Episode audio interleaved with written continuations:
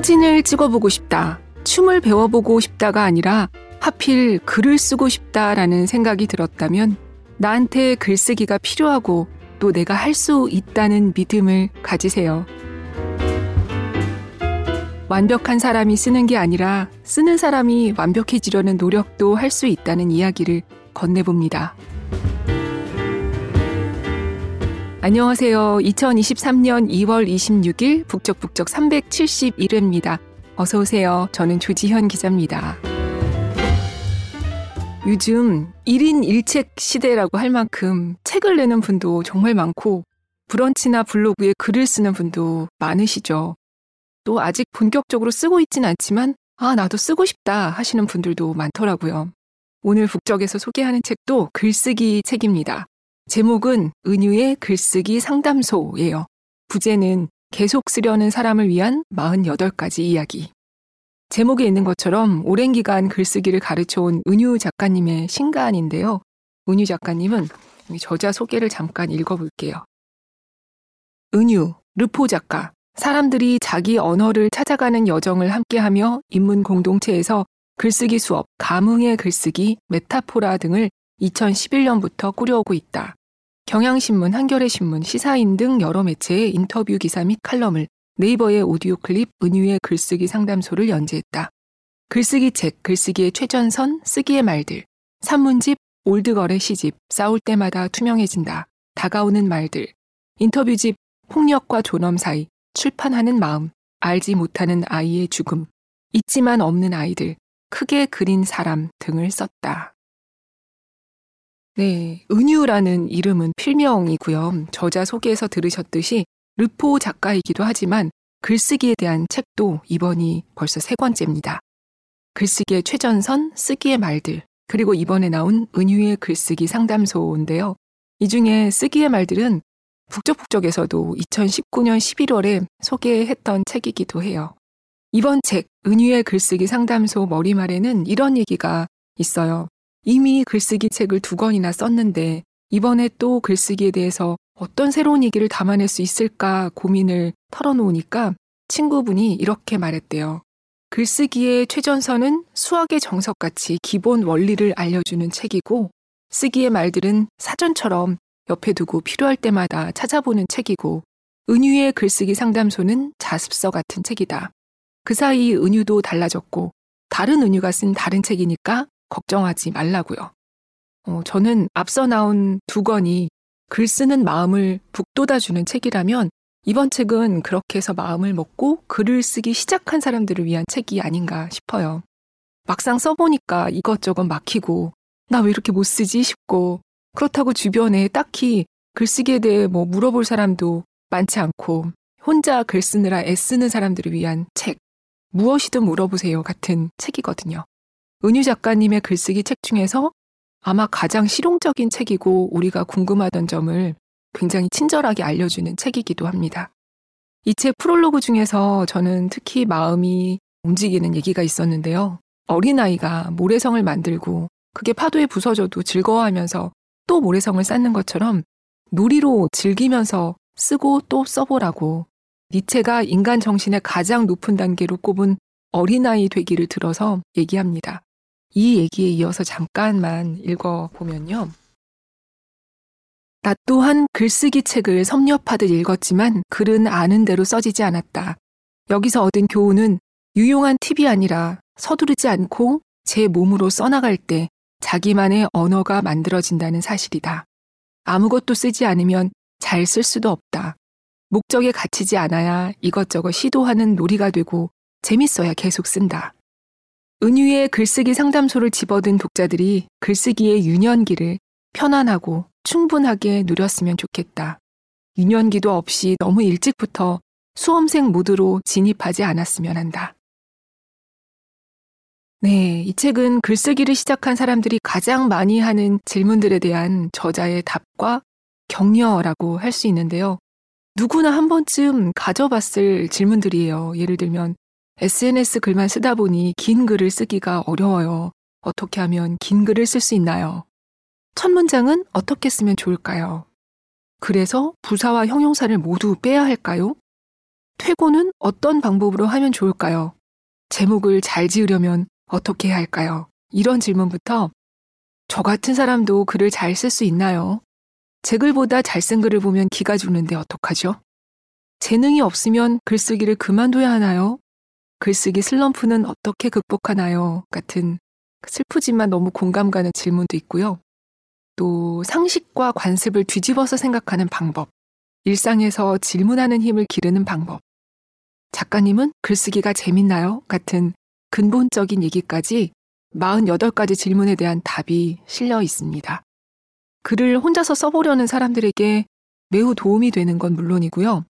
이걸 읽고 나면 신기하게도 이게 글에 대한 책이지만 그냥 삶 전반을 왠지 더 씩씩하게 잘 살 수 있을 것 같은 기분이 들더라고요. 작가님이 또 옆에서 얘기해 주는 것처럼 글을 쓰셔서 그런지 지혜로운 인생 선배가 상담을 해주는 것 같기도 했습니다. 이 중에서 오늘은 한 편을 같이 읽어보려고 하는데요. 좀 전에 제목만 들어도 느끼셨을 것 같은데 사실 다 궁금한 내용이잖아요. 48가지 중에 한 편을 어떻게 골라요? 못 고르겠더라고요. 어, 그래서 고민 끝에 골라본 것은 무엇을 쓸까? 소재, 글감에 대한 얘기예요. 왜냐하면 일단 뭘 쓸지를 정해야 그 다음에 뭐 첫 문장 어떻게 쓰나요? 인용구를 어떻게 넣나요? 퇴고 방법을 알려주세요. 책은 어떻게 내죠? 이런 건 그 다음 얘기잖아요. 그래서 오늘은 글감을 어떻게 고르는지에 대한 글을 읽어보겠습니다. 낭독을 허락해 주신 김영사에 감사드립니다.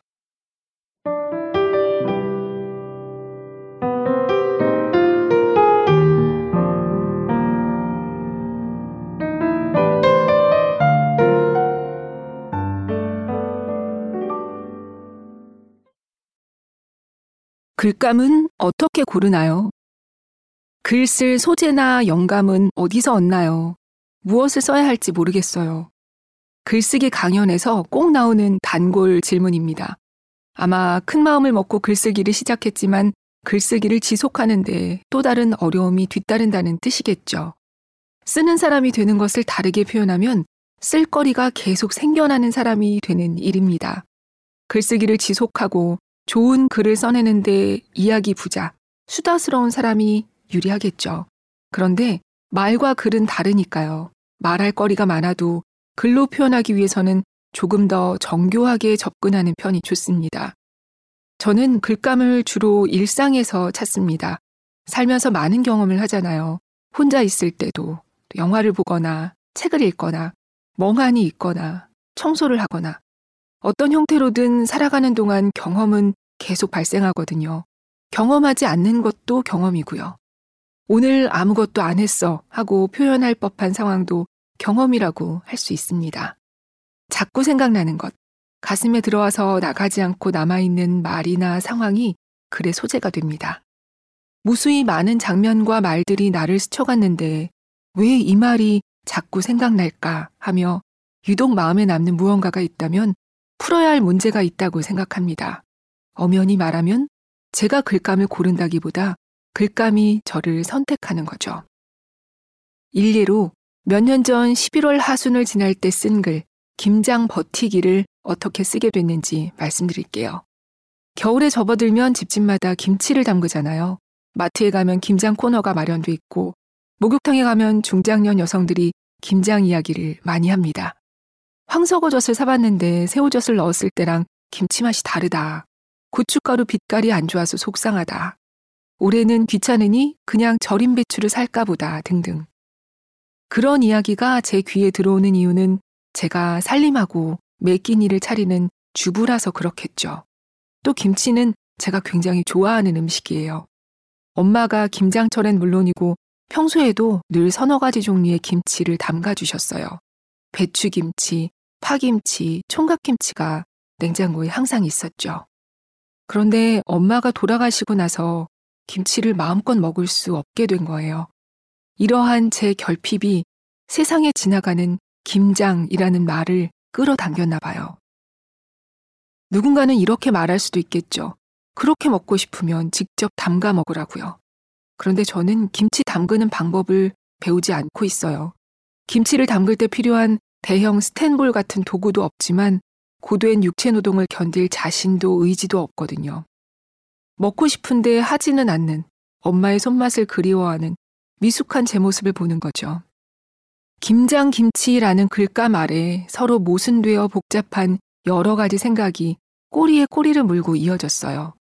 나는 김치를 먹고 싶고 좋아하는데 왜 김치를 담그지 않는가? 엄마의 김치를 왜 그리워하는가? 그래서 김치를 소재로 하는 글을 한번 써봐야겠다고 생각했죠. 단지 엄마가 담근 김치에 대한 그리움을 넘어서 엄마표 김치라는 말이 아련한 정서적 감흥을 불러일으키지만 엄마의 희생과 노동을 당연시하고 미화하는 것이겠구나 하는 생각으로 넘어갔습니다.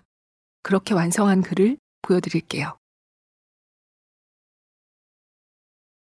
마음은 빈집 같아서 어떤 때는 독사가 살고 어떤 때는 청보리밭 너른 들이 살았다고 어느 시인은 노래했는데 찬바람이 불면 내 마음엔 커다란 김장독이 산다. 남도의 땅에서 나고 자란 엄마는 김치를 중시했다. 배추김치는 기본에 깍두기, 총각김치, 갓김치, 파김치, 물김치를 번갈아 담갔고 김장철엔 손이 더 커졌다. 김치 가져가라는 전화에 은근히 스트레스를 받고선 냉장고에 자리도 없는데 또 담갔냐고 기어코 한 소리 하기도 했다. 엄마가 돌아가신 지 10년. 엄마 김치를 못 먹게 된 지 10년이다. 김치 가뭄으로 엄마의 부재를 실감한다.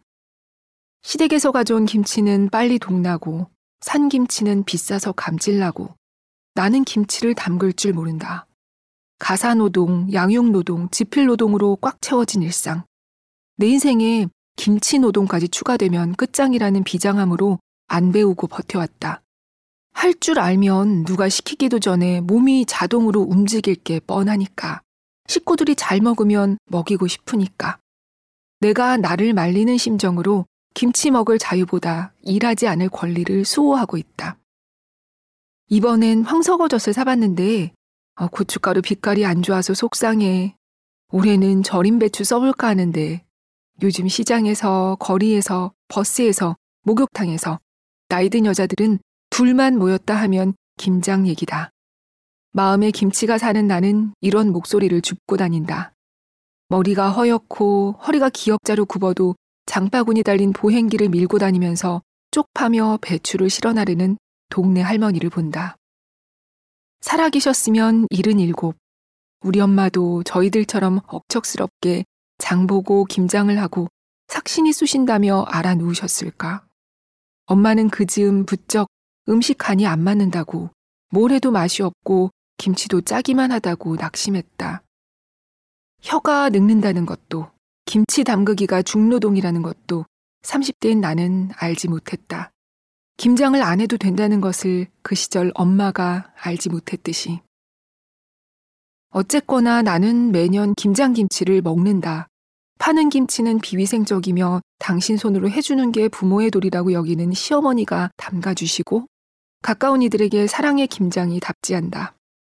올해는 친구의 시골 노모가 담근 김치를 분양받았다.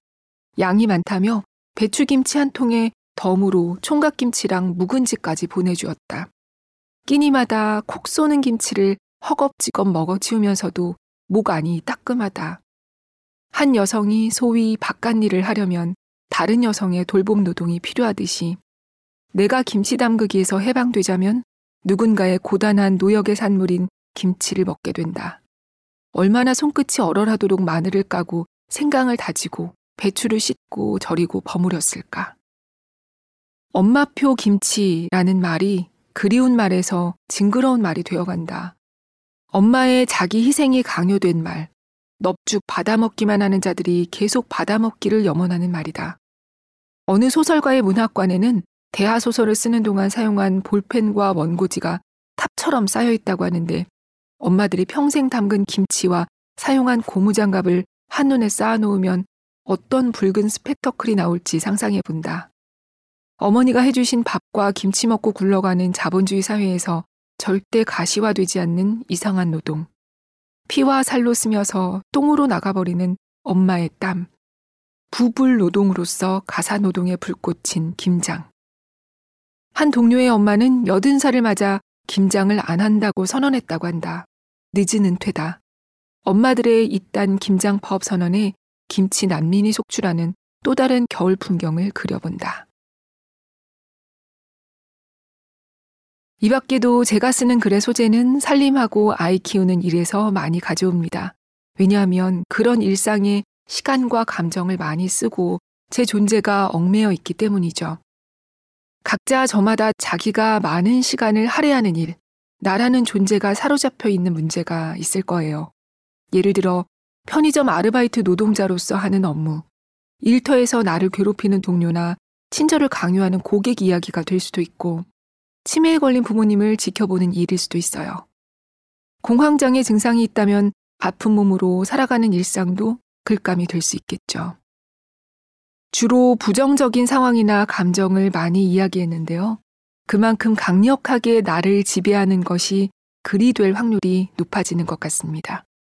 그런 일은 부정적인 감정이라고 사회적으로 해석된 것이지 사실 살면서 그냥 일어나는 일이거든요. 살다 보면 아프기도 하고 넘어지기도 하는데 사회에서 부정적이라고 규정하기 때문에 받아들이기가 더 괴롭습니다.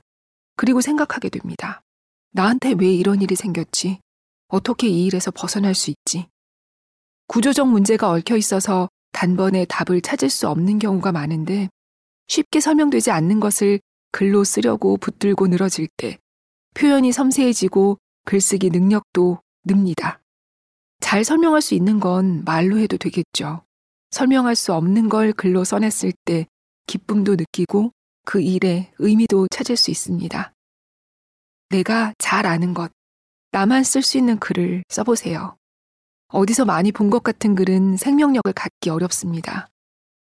톨스토이가 쓴 안나 카레니나의 그 유명한 첫 문장에서도 행복한 가정은 비슷한 모습이고 불행한 가정은 제각각 다른 불행의 모습이다 라고 했죠. 그래서 불행한 일, 속상한 일, 힘든 일이 자기만의 고유한 경험 자원이 됩니다. 직면하고 싶지 않은 일에 글감의 광맥이 있습니다. 그 광맥에서 글감이 계속 나올 거예요. 그런데 이런 고민을 떨칠 수 없을 거예요. 이런 사소한 걸 글로 써도 되나? 글감이 너무 하찮은 거 아닌가? 이게 무슨 자랑이라고 글로 써. 글감을 두고 자기 검열을 하게 됩니다. 저도 그랬습니다. 제가 밥에 관한 글을 여러 편 썼습니다. 아이 둘을 키우면서 날마다 밥상을 차리고 아이를 먹이는 일이 저를 굉장히 짓눌렀거든요. 보통은 어떤 일을 안 하면 그냥 욕먹거나 불편하거나 불이익을 받는 등 내가 감당하면 되는데 아이들 밥 먹이는 일은 안 하면 한 생명에게 직접적인 영향을 미치는 거예요. 그러니까 안 할 수가 없어요. 그런데 밥 때는 매일 세 번씩 돌아와요. 몸이 힘들거나 하기 싫을 때도 많고요. 중압감이 참 괴로웠습니다. 우린 누구나 밥을 먹지만 밥이 글감인 경우는 드물었거든요. 먹는 즐거움은 글이 돼도 밥하는 괴로움은 글이 되지 않았어요. 가사노동을 전담했던 여성에게 지면이 주어지지 않았습니다. 그래서 처음엔 밥에 관한 글을 쓰는 일이 어색하긴 했지만 굴하지 않고 썼습니다. 남한텐 시시해도 저한텐 절박한 문제였으니까요. 그랬더니 저처럼 밥하는 일로 힘들고 고통받는 분들이 우르르 나타나서 공감했다며 같이 눈물 흘려주는 독자가 됐습니다. 일찍이 소설가 박경리 선생님도 말씀했습니다. 자기 내부의 불씨를 살라야지요. 제 눈에 보여야 하고 마음속에 있는 것에서 시작해야 합니다. 라고요. 마음속에는 누구나 글감을 품고 있으며 고상한 글감, 시시한 글감이 따로 있지 않습니다. 뭐라도 좋아요. 글감에 위계를 두지 않고 내가 경험하고 느낀 것을 쓰면 그것이 좋은 글감입니다. 내가 내 삶을 풀어가는 데 도움을 준 글이라면 다른 사람의 삶의 문제를 풀어가는 데도 도움이 되겠죠. 사소한 것은 사소하지 않습니다.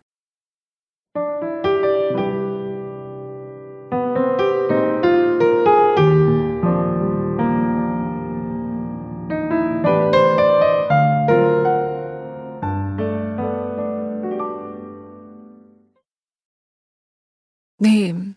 내가 잘 아는 것, 나만 쓸 수 있는 글을 써오라고 하네요. 직면하고 싶지 않은 일에 글감에 광맥이 있다고요. 책도 쉬우면 말로 하지 왜 글로 쓰겠냐고 말로 하기 어려운 얘기이기 때문에 글로 쓰는 거라는 얘기도 마음에 쾅 와닿네요. 오늘 같이 읽지는 못한 글 중에 이런 내용도 있어요. 만약 글을 잘 써야 할 것만 같아서 아직 쓰지 못하고 있다면 혹시 안 쓰기 위한 핑계를 대거나 못 쓰는 나의 상태를 그럴듯하게 포장하는 건 아닌지 의심해 봐야 한다. 완벽주의 뒤에 숨는 행동일 수 있다고요. 어, 이거 읽고 뜨끔했어요. 못하는 나를 확인하고 싶지 않은 마음이 있게 마련이잖아요. 저도 기사를 쓰는 게 직업이고 이 일을 20년 넘게 해왔지만 기사를 쓰는 거나 이렇게 방송용 원고를 쓰는 거랑 제 얘기를 쓰는 건 전혀 다른 일이니까요. 저도 용기를 내지 못하고 있는 한 사람이어서 이 작가님의 요즘 말로 뼈 때리는 지적, 그리고 혼자 쓰는 시간 동안 자기 탐색의 자유를 누리기 바란다. 글쓰기 인생을 긴 호흡으로 바라보면서 슬럼프가 오더라도 슬렁슬렁 잘 타고 넘길 바란다. 이런 따뜻한 응원을 읽으면서 아, 이 책은 꼭 북적북적해서 소개하고 싶다라는 생각을 했더랬습니다. 특히 요즘 글을 쓰고 계신 분들이 더 재미있게 읽으실 것 같아요. 이 책 56쪽에 이런 얘기가 있어요. 글쓰기 책은 글을 써보고 망했는지 아닌지를 고민해보고 시행착오를 무수히 겪어본 다음에 읽어야 도움이 됩니다. 모든 개론서가 그렇지만 그냥 읽으면 다 맞는 말 같고 다 아는 것 같고 당장이라도 잘 쓸 수 있을 것 같은 환상에 빠집니다. 글쓰기 책만 주야장천 읽는 것은 쓰지 않기 위한 도피 행위가 될 수도 있어요. 아는 것을 적용하고 활용하는 과정에서 이론이 실력이 됩니다. 무작정 영단어를 외우고 영문법을 공부하는 것보다 영어 일기라도 쓰면서 공부해야 영단어와 영문법을 더 잘 배울 수 있죠. 글쓰기도 그래요. 그러게요. 요리책도 그렇고, 운동책도 그렇고, 유튜브 책도, 재테크 책도, 그러고 보니 다 그렇습니다. 책만 본다고 저절로 되는 건 없으니까 일단 해봐야 될 것 같아요. 저는 올해 목표가 일단 뭔가 시작해보는 걸 두려워하지 않기, 걱정을 사서 하지 않기거든요. MBTI로 치면은 P처럼 살아보는 거예요. 여러분은 올해 어떤 마음으로 다가오는 3월을 맞고 계신가요? 글도 쓰고 이왕이면 책도 내보고 싶어 하신다면 오늘 북적에서 소개해드린 은유의 글쓰기 상담소 강력 추천입니다. 어, 참, 그리고 저희가 의도치 않게 몇 주 연속 중간에 결방을 하게 돼서 죄송합니다. 저는 지난번 제 순서에 목감기가 심하게 와서 굉장히 불쾌한 목소리가 됐었어요. 들으면 여러분이 귀를 씻고 싶어지시거나 아니면 자신도 모르게 목을 이렇게 대신 가다듬게 되실 것 같아서 녹음을 하지 못했습니다. 아, 죄송합니다. 또 팟빵 댓글에 청취자 9924-349님이 부쩍 휴방이 잦은데 이러다 없어지는 거 아닌지 걱정해 주셨는데요. 네, 전에도 말씀드린 적이 있지만 이 북적북적을 하는 저희 세 명이 이게 본 업무가 아니다 보니까 셋 다 책과는 전혀 관계없는 다른 팀에서 다른 업무를 하고 있고 무엇보다 이 일이 그 부서의 성과로 계산이 안 되는 거예요. 현실적인 직장 생활의 단면이죠. 그러니까 이 팀의 눈치가 보이고 그래서 업무 시간 외에 하고 있다 보니까 본업이 막 물밀듯이 몰아닥칠 때 어려움이 가중되기는 합니다만 덕후의 마음으로 포기하지 않고 꾸려가 보도록 하겠습니다. 어, 그리고 깐돌이 님이 네이버 오디오 클립 댓글에서 지난번 제가 소개한 잃어버린 시간을 찾아서를 어, 완독하고 나면 다시 다뤄주세요. 이렇게 해주셨는데요. 제가 북적북적을 하는 동안에 부디 다 읽을 수 있기를 저도 간절히 바라고 있습니다. 오늘도 들어주셔서 감사합니다. 오늘 북적북적의 책, 은유의 글쓰기 상담소 중에서 뽑은 문장 읽어드리면서 인사드릴게요. 안녕히 계세요.